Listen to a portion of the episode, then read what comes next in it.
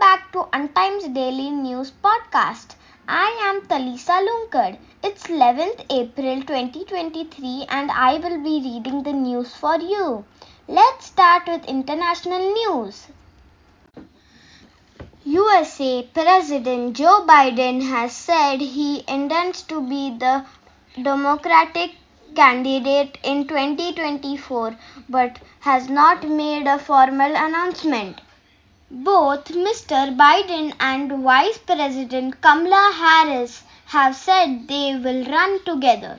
The Taliban have banned families and women from restaurants with gardens or green spaces in Afghanistan's northwest Herat province.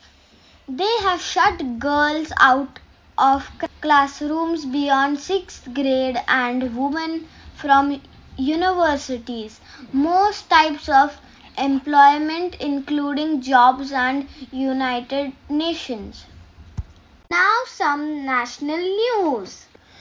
The India History Congress has said that it's greatly alarmed by the changes in the history, syllabi, and textbooks recently affected by the National Council of Education, Research and Training NCERT and asked histories to stand up against distortions of histories. Covovax to be available as COVID booster dose on Cowin soon to cost 225 per dose. Covovax can be administered to those who have already vaccinated with Covishield or Covaxin.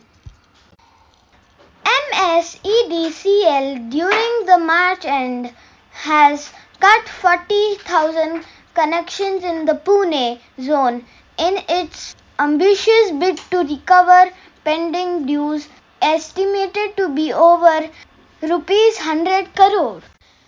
This brings us to the end of today's podcast. Thank you for tuning in and see you tomorrow.